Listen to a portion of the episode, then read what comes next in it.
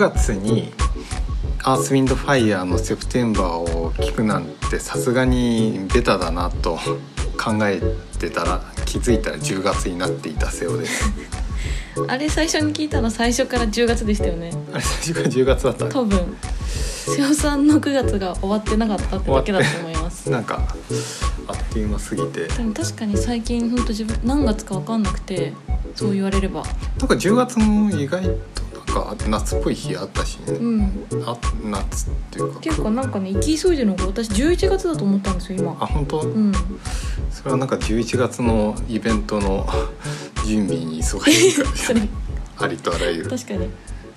うんまあそれもあるかも。しれない10月って不思議な季節ですよね、まあまあ えっと今日は割とあの最近ずっと考えてることをなんかまとめてこう話して、えーそれがどういうことなのか理解したいっていう珍しく真面目な回なんですけれど最近あのメタフィジカルデザインっていうことをこの すごい狭い中で流行ってるじゃないですか。4人ぐらい。4人ぐらい。4 4人ぐらい。4人ぐらい。流行ってる。で流行っててでそのメタフィジカルデザインまあなんなんていうか我々はメタフィジカルデザインをやっていきたいとこう言い始めてるのだけどそのメタフィジカルデザインがどういうことなのかまだ理解できてないっていう最大の問題が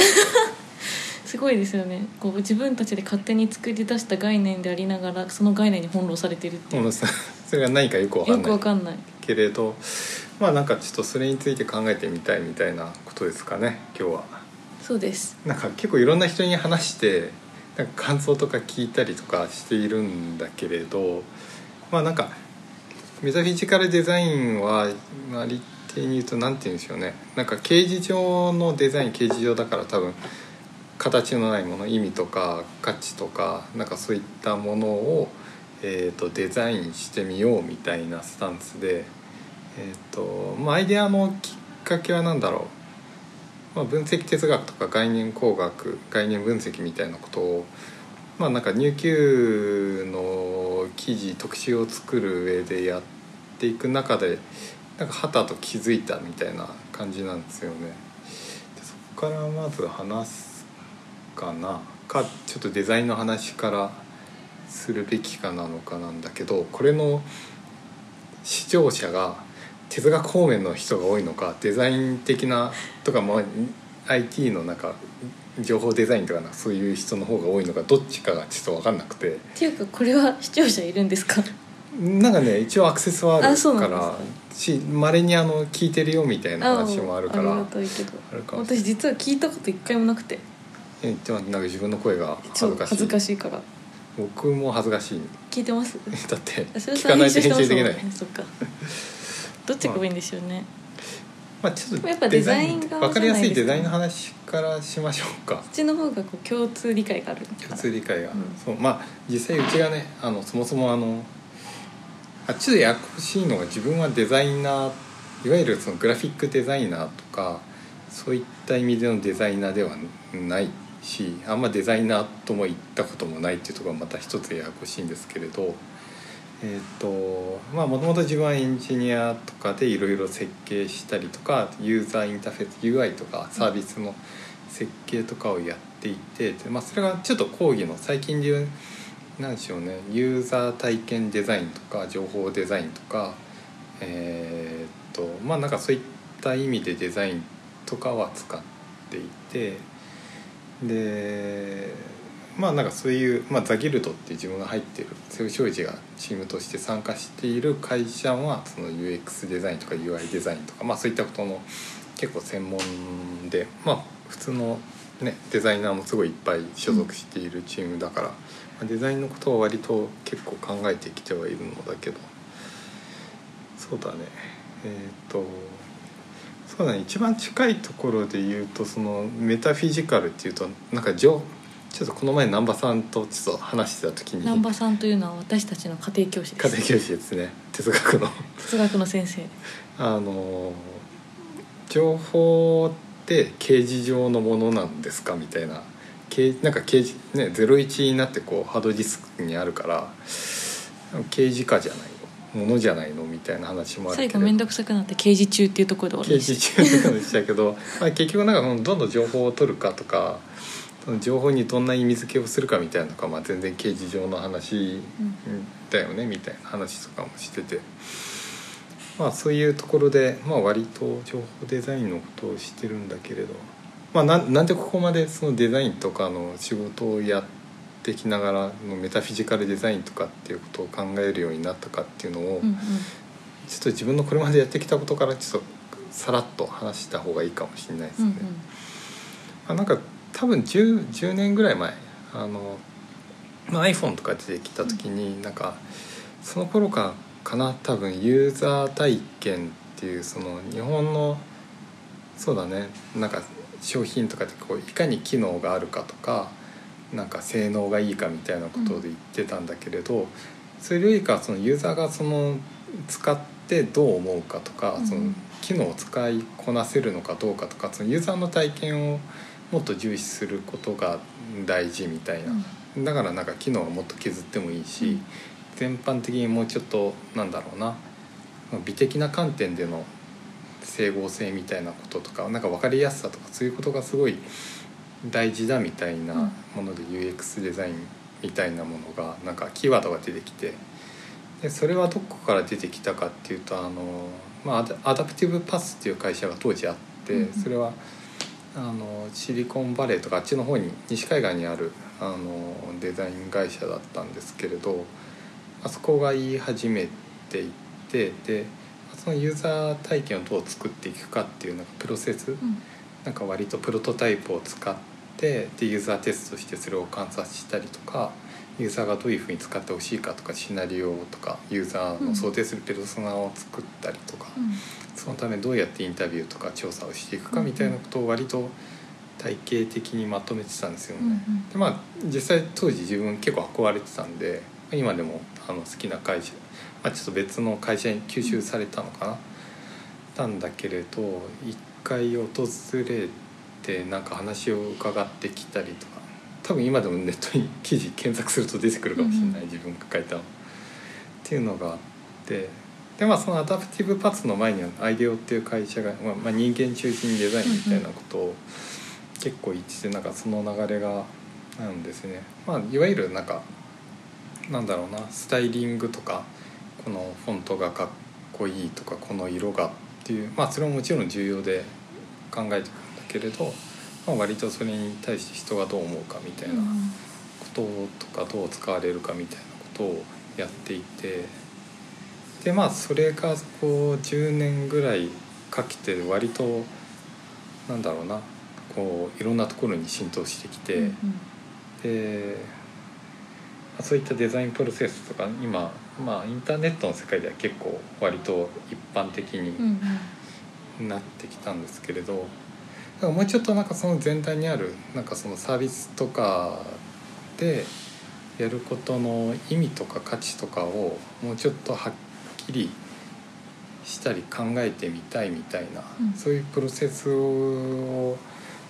なんかもっと突っ込んでできないかなみたいなことをなんか思い立ったんですよ。うん。でそれがまあ総生じ始めて3年ぐらい前にあのなんか問いを立てるワークショップって言って、そのデザイン、まあ、デザインスプリントとかいろんな、まあ、グーグルが考えたなんかそういうあのデザインとか、まあ、サービス設計とかしていく上での手段があるんですけれど、なんかその前にそのみんなでそのアイデアを出すとかいうのではなくて、まあ、そもそもこのサービスでは何を問いとして持ってるのか、うん。まあ、当時やってたやつで案件で言うと、まあ、例えば遺伝子情報を共有するサービスみたいなベンチャーがあってすごい面白いところだったんだけれど、まあ、それはすごいいろいろとあの倫理的に配慮しないこといけないことだったりとか新しいサービスなのでなんかその価値っていうのがまだよくわからないところがあって、なのでそこをやっていく上で、まあ、どういう問いを持ってこうなんだろうな遺伝子って結局何なのかとかその遺伝子を理解することが我々のその獣医意識みたいなものにどうつながるのかとか、うん。なんかそういったことを考えるとかなんかそういう問いをうまく立てられないかみたいなことを当時考えていて、でまあなんかそういう問い立てるワークショップみたいなのを今もやってるんですけれど、なんかそれは結構なんか哲学対話とかなんかそういった、あの感じのワークショップだったんだけれどあのそれをもう一段推し進めようとうんういう手段で何があるかなって探して見つけ思いついたのがメタフィジカルデザインみたいな感じなんですよね。ちょっとザザッと話してしまったけれど。うんうんでこれをなんかまあまあさっき言った4人ぐらいの間で流行ってるって言って誰に話したかっていうとあの、まあ、前回もゲストでゲストっていうか、まあ、最近あの瀬尾商事にいろいろ手伝ってもらってる永井玲さんに話してみたりとかしてレイさんと南波さんと私と翔さん。4人。4人。四しかも南波さんとレイさんに関しては巻き込まれた。巻き込まれたんででもなんかあのまず永井さんの話で言うとなんかやっぱりなんだろうな直感的にそのデザイン多分なんかそれ永井さんに話して初めて気づいたんだけれどその10年の間でそのデザインする人がなんかこれが答えですこれがデザインですみたいなものを見せるのでなくて、そのクライアントと一緒に考えていくみたいなプロセスがなんかうん。すごい一般的になってきてでそういう意味とか価値みたいなものも例えば哲学者って結構なんか割と自分は概念はこうあると思うみたいなことをこう、まあ、論文とかを書いて提示するんだけれどそれをなんか、まあ、工学的なアプローチなんだけどそのクライアントとかインタビューとかして話をして一緒に作っていくみたいなプロセスがなんか新しいみたいな話を永井さんは確か。うん、レイさんはその時はなんか瀬尾さんはしきりになんか一緒に考えるとかなんか一緒に作っていくみたいなことを言ってたので、レイさんはその一緒にっていう視点は新しいですねみたいなことをコメントしてくれたんだと思う。だからそのなんか一緒に考えていくための、まあ、手法とかどうファシリテートしていくかとか、どういう枠組みがあればまさにそうですよね。うん。哲学対話とかはなんかそれで取り入れてたやり方なんだけれど、うん。まあ、ちょっとそのねリサーチはなんかこっちで一回やってそれを共有してみたいな話とかもやり方もあるかなとか思ってるんですけどね、まあ、そういったふうにまあもう一個はあのそうだな最近読んでる須永武さんっていうあの玉美の情報デザイン学科作った人かな、うん。その人の情報デザインの話とか読んでてちょっとね結構なんかヒントがありすぎるので、うん。あんまり読まずにまず自分で考えたと思うぐらい。あのまあ多分なんかさっき話したのと割と近い世界の話をされてるんだと思うんですけれど、うんうん。まあ、例えばなんかなんかのインウェブにあったインタビューで見た記事だと例えば病院で例えばがんの告知を受けた患者がいてでどんな手術とかどんな治療法をするかってこう医師からこうざーっと説明されるんだけれど、えー、とでじゃあこれに承諾してくださいっていうこうん。うサインをしないといけないけれど、その医者が言ったことがまあ普通はあんまり理解できないみたいなことがあって、そういったことをなんかもうちょっと理解情報をなんか民主化する手段としてデザインがあるみたいな話があって、そなんかの情報の民主化っていうのは医者だけが知っているような専門知識とかあの学術的な概念とかっていうものをより民主化してみんなが使えるような形にするっていうのがデザインだっていうこと。そうそうそう。なんかなんとなくみんなでなんか知ってる人しか知らないとか、うん。なんかいまいちとその概念が流通うんしたり扱ったりするのが、うん。なんか結構難しい状態を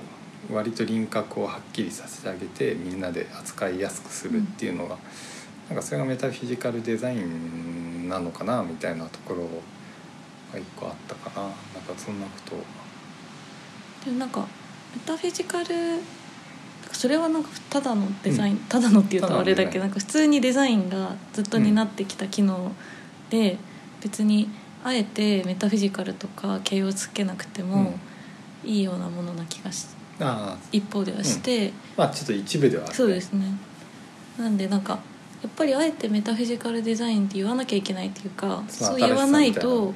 なんかこうやっぱでもなんかただ単に新しいことやりたくて新しいものを生み出してるわけじゃなくて、うん。なんかこうやりたいものが今まである名称のものだとうまく伝わらなくて、うん。だから新しい名称を先に思い浮かんで、あこれならなんか自分たちが思考してたものがうまく説明する枠組みうんにできそうだぞみたいなひらめきがあったからメタフィジカルデザインやりたいって瀬尾昌司は言っているわけじゃないですか。そうですね。だからなんかそのメタフィジカルデザインっていうふうに言わなきゃあのいけない部分っうん。て一体何なんだろうっていうのを結構考えていてうん。なんかそれがそのさっき瀬尾さんがその10年前とかからユーザー体験っていうものとかが始まってきたっていうその流れの中でうん。位置づけるとすると、なんか割となんか昨日瀬尾さんにも言ったけどあのメタフィジカルデザインってすごいそのある種独裁的っていうかうんなんか語弊があるんですけどなんていうのかなこう広場にバッて投げて、うん。でそこでみんなで考えましょうとかみんなが実際使ってみてどう反応するかっていうのを見ましょうとかまあなんか概念を？うん、概概念とか、まあ、何かもものでもこあのプロダクトでも、うん。それがどう機能するか見ましょうみたいな,、なんかそういうなんか民主的なか、うん。形じゃなくて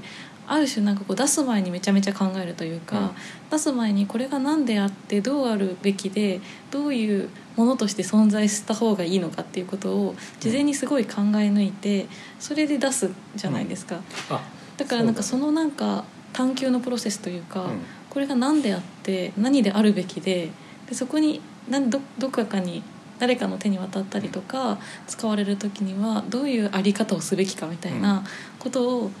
探求してでこう事前にめちゃめちゃ前もってデザイン前もって考えるみたいなところにそのメタフィジカルデザイン性がすごいあると思っ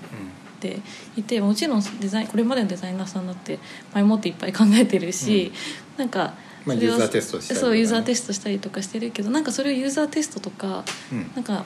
実際の仕様とか実際にだからある種これってその人間中心主義みたいなのから逆行というかその先に行くものなのかもっていう気がしてるんですけど、うん。なんか実際にどう使うかっていうよりもそのものによって人が変容していくっていうことが実際にあるから、だからなんか先に本質を見つけてその本質によって人が変化していくみたいな。うん。だけど本質があるから別に使いづらくはないし、うん。むしろいい形で人間のその仕様の仕様が変化していくとかなんか行為が変化していくとかそういうことを目論んでるのかなっていう、多分多分具体例がないとそうですね。感捉えづらいので。具体例があでもちょっと一回概念工学の話をここでここで概ちゃん念工学とさっきまずデザインの話をしたんでした方がいいのかなと思って、でそうだな。でまあなんかそれ概念工学を最初知ったのは、えー、と割と最近で、えー、と半年。1年前年なんか一年前ぐらいか。入級出してその後フィルカルの谷田さんに知り合ってえ分析哲学って具体的にはどんなそうそうその時私と瀬尾さん分析哲学を知りたかったんですよね。知りたかったんですよね。でその流れでいや実は概念工学っていうのもあって何ですかそれみたいなで教えてくれもらって何何冊か本教えてもらってうん。読んだりとかして、でまあその時の理解ではなんかそのまあ概念を作るみたいな話とか、まあ、変えていくみたいな話とか、なんかそういう話があって単純に概念作るって面白いよねみたいな。うん。で、まあ、自分は仕事の直感的に言うとなんかやっぱり新しいサービスとか、まあ、社会の仕組みとかうん。も、例えばシェアリングエコノミーとか、うん。そういうなんか新しい概念を生み出すことがやっぱり、まあ、今テクノロジーとかすごい進歩あるけれど、うん。まず最初に概念をするとパッケージするかとか、うん。まあ、テクノロジー関係なくても、まあ、新しい概念をどう生み出して形にしていくのかっていうことに一番興味があったので、うんうん。あそれはなんかすごい面白いなって思ったんですよね。で、まあ、入級の地方でその概念を工学するとはってまさにその、うん 特集があるんですけど、えー、とこれはあの、えー、ちょっと概念工学で何か特集をやろうと思った時えっとどういう順番だったっけな、えー、とまず最初はあの千さん千清弘さんに、えーお願いしようと思ってで千さんがウェブに書いてた「マジックリアリズム」って小説の書く小あのガルシア・マルケスっ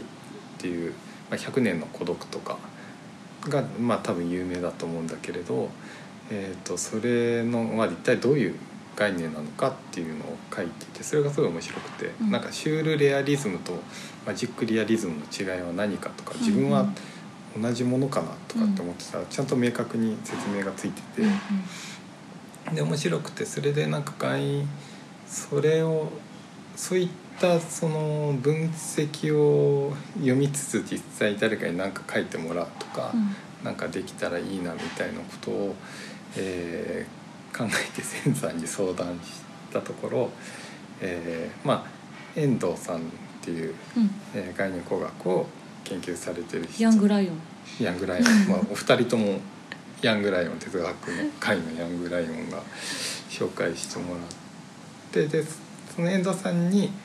まあ、概念工学はどういうことなのかっていうのを解説してもらったん解ですね。説してもらったんですよね。まあめっちゃ面白かったですね5分コーススがいいですか？15分コースがいいですか？30分コースがいいですか？ってそんなオプションあるんだそんなオプションいや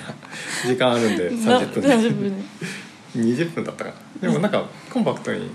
そうそう。すごいわかりやすかった、うん。概念分析と概念工学の違いとか。うん。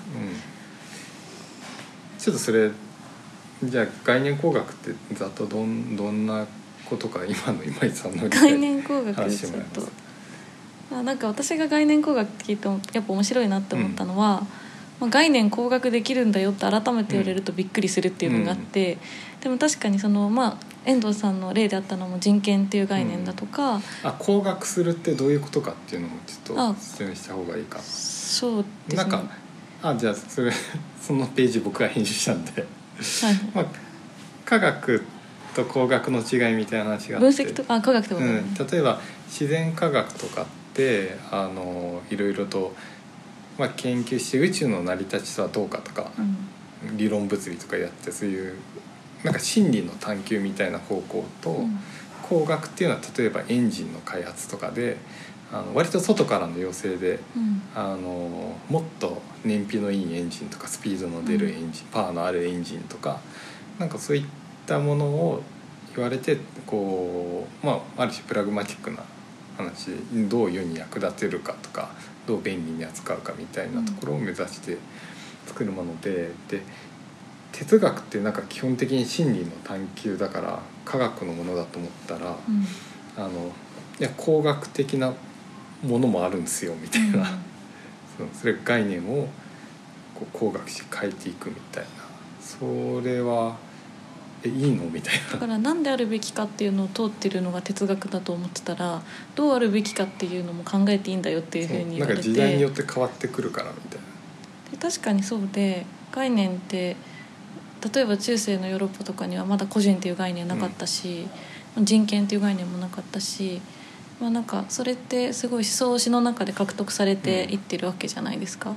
でなんかこう生まれた時から言葉あってうん。私たちって言葉学んでいくから なんかこう完成してるっていう気がしてるんですけど実際になんかこう言葉作ってるのって私たちで、まあ、それあんまり自覚的にしてるわけじゃないけど、うん。まあ、なんかこう時代の流れで言葉遣いが変わったりしてるのを、ついやなんかこうの波に乗ってってるわけですよね。でなんかそれを自覚的になんか楽しんじゃおうみたいな、うん。そういうなんかあのパリピ。嬉しみのある そのノリをうん。感じてしかもなんかそう何であるべきかっていうあ何であるかっていうことにこだわらないでどうあるべきかっていうでうん。どうあったら嬉しいのかみたいなそういう方向で考えていって人と議論できるっていうのはいいなと思ったし、普通にサービス設計とかあのにめちゃめちゃ使えるじゃんっていうそうですよね。香りがしたんですよね。まあなんかあのまあよく、まあ、最近の仕事で言うと、まあ、とあるニュースメディアの仕事を手伝っていて、まあ、ニュースの公共性みたいなことを考えてきた時に、えー、とこれからの公共性はどうあるべきかとかこの媒体における公共っていう概念はどういうものかとか多分なんかいろいろバリエーションを考えられるというかなんかそのあたりの自由さみたいなところはなんか面白いなと思って。なんか割とこれすぐ使えるみたいな、うん。ところがあったんですよね。ねそれであれなんかさっきどこまで話したんだっけ？今井さんが。あ心理のあれ。などれですか？あれなんか概念工学話す前。概念工学はまあそういう営みでまあでも歴史は割と最近のもので。概念工学っていう形で手法として取り上げて研究されるようになったのは最近だけど、うん。でもよくよく考えてみればずっと概念分析と概念工学みたいなことをし続けてきたのが哲学の歴史では実際にはあって、だってソクラテスが友情とは何かっていうふうに考えて友情ってこうじゃないかってうん。これ概念分析だしそのいやそれじゃないよこれが友情だよってこうなんかこう意味が変意味が変容というかこう最初になかった意味みたいなのが対話によって生まれてくるとかって結構工学的だと、うん。まああんまり要請がないから工学というよりはと生まれちゃったって感じかもしれないけど、全然作っていってるし、哲学がやってきたことではあるけど、うん。それを概念工学っていうふうに名付けて手法として研究対象になるっていうのは、まあ、それだけそのか加速するわけですから、うん。その営みがすごいそれが最近起こった起こってしかもホットで盛り上がってるっていうのはうん。すごいいい、ありがとうって。言うんですけどね。まあなんかサリー・ハスランガーっていう、まあ、MIT のはい教授で、まあ、フェミニズムとか、まあ、サリー・ハスランガーが割と概念工学の始まりと言われてるけどサリー・ハスランガーさんは自分は概念工学者じゃないって言ってるちょっと複雑なシチュエーションがあるけれど。よくありますよねそういう まあなんかそうですよね。割と最近の話ですけど、まあ、そのあたりも面白いんですけれど。だからなんか多分メタフィジカルデザインと概念工学って結構私と瀬尾さんの中でなんかこう一緒ぐらいに出てきた気づきで、うん。あの概念工学っていうのからメタフィジカルデザインに至ったのが結構自然というか、うん。まあなんか言い換えてるだけっていう説もあるんだけど。入れ替えてるだけっていう説もありつつ。概念を、まあ、メタフィジカルの工学工学といえば デザインみたいなことで言い換えてるだけって説もあるんだけれど、まあ、なんかなんかその何を言いたかったかっていうとあの、まあ、概念工学を実際その内実っていうかどういうふうにその概念を変え変えていくのか工学していくのかみたいな、まあ、分析することもそうなんだけれどどうやっていくかっていうことに関しては割とはなんかこれだっていう手法は特になくて、うん。それもなんかいろいろ試しながらどんどん変わっていくものだろうというのが現時点のうん。あの状況らしく。でじゃあそのプロセスとしてそのこれまでやってきたそのデザインプロセスみたいなところうんなんかそれをで概念工学をやってみると面白いんじゃないのかっていうことと、うん。まあ、逆にあの、まあ、デザインそのユーザー体験であったりとか、まあ、サービスデザインとか、まあ、もうちょっとなんか社会のなんかのうん。何かのデザインとかもあると思うんだけれど、それをもうちょっとその概念分析概念工学みたいな視点からそこからアプローチするっていううん。ところになんか確証でお互い確証できるんじゃないのかなっていうこう、うん。気づきがあったんですよね。うん。なんか、まあ、自分がやるとするとなんか多分そうなるかなと思って、うん。でそれにちょっと名前を載せてみたっていう。まあ、多分私これは私のうん。メタフィジカルデザインで瀬尾さんのメタフィジカルデザインとはない要素も入ってると思うんですけど、うん私がメタフィジカルデザインっていうことであえて概念工学と言わずにメタフィジカルデザインっていうふうに言いたいこととしてやっぱりなんかそれが何であるかっていうことを考えたいっていうのが私の個人的なその興味関心としてあって、でなんかその工学だとなんか本当にそれが何であるかは分かんないけどとにかく動くからいいとか、あの実際にすごくよく機能してて、幸せ人になってるからいいいいじゃないですかっていうことにななると思うんですよ。でもなんかそれじゃ嫌だっていうのが私にはあって、やっぱりなんかそれが何であるかっていうこととそれがどう今現にあるかっていうことが一致するからうまくいくしみんなが使って幸せ嬉しくなるしでなんかしかも続い普遍的に重要されるようなものになるっていう風ななんかこう信仰があって、うん。だからなんかこうそれが何であるかっていうことを常に考えながらじゃあそれがどうあるべきかっていうことをあの新しく作っていくみたいなのことをやりたいんですよね。うん。でそれをやるためには工学って言ってるだけだとなんでそんなそれが何かにこだわってるんですかってなっちゃいそうなので、その形式上学をしてる存在とは何かを問うたり、うん。本質とは何かっていうのを考えてるっていう要素を入れたくてメタフィジカルデザインっていう方が自分的にはしっくりうんきてるしっていうのはあります。うんうん。まあそうなんですよね。うん割と今井さんはそのそう。心理探求なんかあの昨日南波さんと話してて私がゴリゴリのイデア論者だっていう自覚を新たにしたので。そうそう。まあまああとなんか長さんの話で言うと概念倫理学みたいなのも今あるらしいよみたいな話をうん。してくれたり、それも気になりますよねまあちょっとね形而上学っていうとねなんか結構難しいけれどいや形而上学の本なんか一冊読んだらやっぱりなんか普通にこう無は存在するのかとか。瀬尾さんの動向がどんどんししキュッとなってくる。面白い面白い。すごい面白く読んだんだけれど楽しいんだけれどここからなんかじゃあこれ読んでなんか今やってることに役立てようと思うと距離あるなみたいな。でそういう視点で読むとね辛い。けれど。だからなんかその外形式上学っていうあのメタフィジカル性を別になんか扱ってるものが存在だとか無だとか、そういうコンテンツ側に見るんじゃなくてその形式上学するっていうアティチュードの方に見ようっていうのが、やっぱりメタフィジカルデザインの前提ではあると思っていて別になんかあなたたち神とかについて考えてないじゃないですかって言われても、いやいいいいんですよみたいな、うん。そのまあなんか本性を考えてるんでみたいな。情報まあ、情報のデザインっていうのがあるけれど、まあ、情報設計とか、まあ、IA みたいな言い方であったりするんだけどそれ以前のまあなんかそれの上での良さってなんだろうみたいなことをしっかり考えるとかそのまあそこで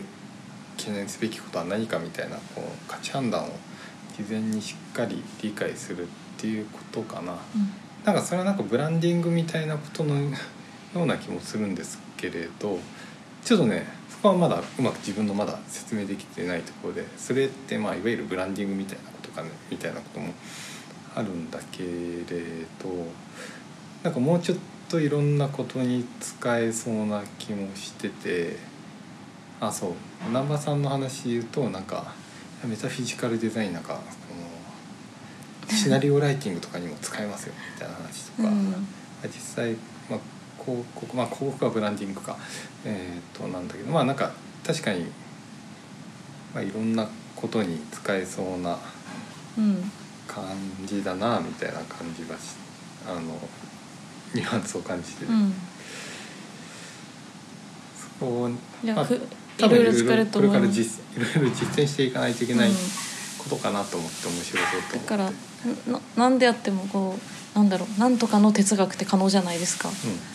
なんか出版の哲学っていうのも可能だし、なんかそそういう感じなんだと思います。なんとかのメタフィジカルデザインっていうのも可能だし、なんかそういうなんなんで行為というかうん。メタフィジカルデザインは態度であり行為でありみたいな手法でありみたいなもちろん。みたいなところでね。ていうのをすごい思ってるんですけどそれを考えようっていうイベントをやるんですよね。あそうそう。そうこれもうこれ聞いてまあやっぱ分かんないと思うところもすごいいっぱいあると思うので。でそう分かんないからね考えたい。我々もでもいいと思ってるから考えたい。まだ理解できてないので考えたいと思っていてえーっとあななんとニューキューの発売がおそらくこのまま無事すり上がると最速が11月10日に渋谷 Q QWS っていう渋谷あのスクランブルスクエア渋谷 QWS が名称なんですよ、うんそうそう。あのビル。うんあビスクランブルスがあってそこにあのまあ新しくなんかこれもすごいんだけど問いをテーマとして感性でクエスチョン競争イズセンスかな。センシティブ。センス。なんかあのまあそういう競争施設って言ってたね、あのができてで、まあ、実は、えっとそこの人担当の方が入金に興味を持っていただいてでちょっとイベントをさせていただくことになってそこで多分最初にえー即売会。即売会が行われるんだけれどそこでの、まあ、無料で誰でも多分多分ねこれから PTX とかイベント告知ページとか告知することになると思うんですけれど、えーっと参加できる、えー無料のイベントがあってメタフィジカルデザイン初の公式イベント。公式イベント。まあ入級観光イベントで。あり、まあ、それで、えー、とゲストが、えー、千清弘さんと先話した遠藤新平さんで、まあ、ちちょっと基本的にはなんかその特集でどういったことをやったかみたいな話と、まあ、その上でなんか概念工学とはどういうことなのかとか、まあ、可能であればその 今我々がこのメタフィジカルデザインって何なんだろうって思ってるのをちょっと相談してみたいみたいな公開公開メタフィジカルデザイン会議。会議。みたいなそういう内容になると思います。 QWSってあんまり入れなくなるんですよね会員制だから。イベントとかがなければ。あそうそうだからせっかくだからと思って。なんか他にもいろいろイベントやるうんみたいで、そうそうそうです。ツイッター情報からなんか興味ある人はぜはい。ひ、このポッドキャストをこの今の時間まで聞いてる人は絶対興味あるでしょ。う、うんポッドキャスト実は早送りできるんですか。はやああそういうこと？あそうそう。生放送的なあな違う夜とかするんじゃなくてあここまでね。そうそう。ぜひ。はい。来ていただけるとっていう感じですかね、はい。そんな感じですか今日は。はい。じゃあえっと渋谷 QWS で。お待ちしてます。お待ちしてます。でももう一回ポッドキャスト間撮るかも 士気を高めるためにはい、じゃあ聞いてもらってありがとうありございました。がとうございました